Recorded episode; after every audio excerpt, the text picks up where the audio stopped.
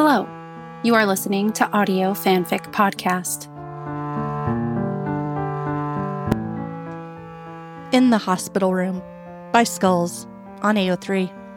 Rating General Audiences. He heads straight for the hospital after his hearing. He doesn't know what the aftermath will be, doesn't care. Maybe he saved himself, or maybe he's just bought himself time. But either way, he doesn't care. He just wants to be with Scully until it's over. He's already made up his mind that he's not going to leave the hospital until she's gone. Let Bill get irritated and try to drag him away. It won't matter, because after she's gone, he'll be out of their hair forever. He's perfectly willing to let them have their final moments with Scully, but he's not going to stray too far, because he wouldn't be able to bear it if she died and he wasn't there, if he missed her final moments. He swallows painfully, navigates the halls of the hospital. He doesn't know how to live without her, and that's probably the scariest part. That in a few hours, days, weeks, if he's lucky and she's not, Dana Scully will cease to exist. He'll never talk to her again, never argue with her, or hold her hand, or stay up too late in their hotel rooms. See her smiling sleepily over her manila files and lukewarm coffee and black pen smudges on both of their hands.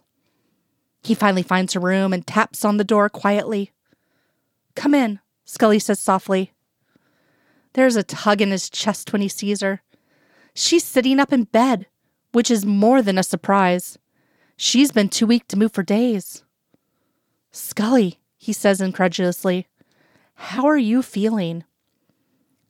She looks up at him and smiles in that way she has that lights up her entire face. Much better, she says, sliding aside in bed and motioning for him to sit down. Her voice sounds much better, Mulder muses, as he sits on the edge of the bed and takes her hand in his almost automatically. How was your hearing? What happened? I named them all successfully, he said briefly, impatient to hear about her condition. It was Blevins. He rubs his thumb over her fingers in an attempt to warm up her cool hands. Are there any updates on your condition? What did the doctor say? She smiles wider, which he didn't think was possible. It's gone. The tumor's gone. I'm in remission, Mulder. For the first time in years, he finds himself at a loss for words. His fingers go slack around hers, and he stares at her in total amazement. Even though he had to believe that the chip would work, even though he wanted to try everything humanly possible to save her, he'd stayed cautious, unsure. He'd still almost expected her to die. She seems to sense his shock, probes him gently. I'm okay, Mulder. I'm going to live. I love you, he says, without really thinking about it, without considering it. He's not sure what to expect either. Maybe if it were some other situation, she would roll her eyes or look up at him sadly and shake her head.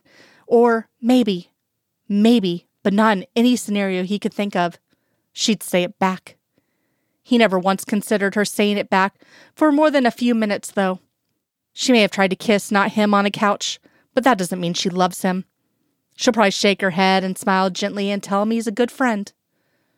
She doesn't do any of those things. Instead, she kisses him, cupping his jawline in one hand. She crawls across the bed, practically in his lap, and curls her fingers in his hair. He doesn't touch her back for fear of her disappearing or breaking. Maybe this is all a dream, he thinks, where she's alive and kisses me back. He looks at her when she pulls away. He looks at her gently and waits for her to say something. She's too small in her white blue hospital gown. Mulder, it's okay, she says softly. It's okay. She cups the back of his neck like they're in Alaska, and there might be a parasitic worm in his neck. I love you too. This time, he kisses her first, touches her carefully, holds her close.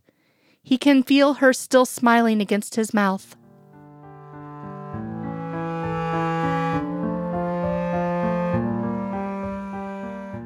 If you like this story and would like to contribute, you can do so by going to our Patreon page at www.patreon.com forward slash audio fanfic pod.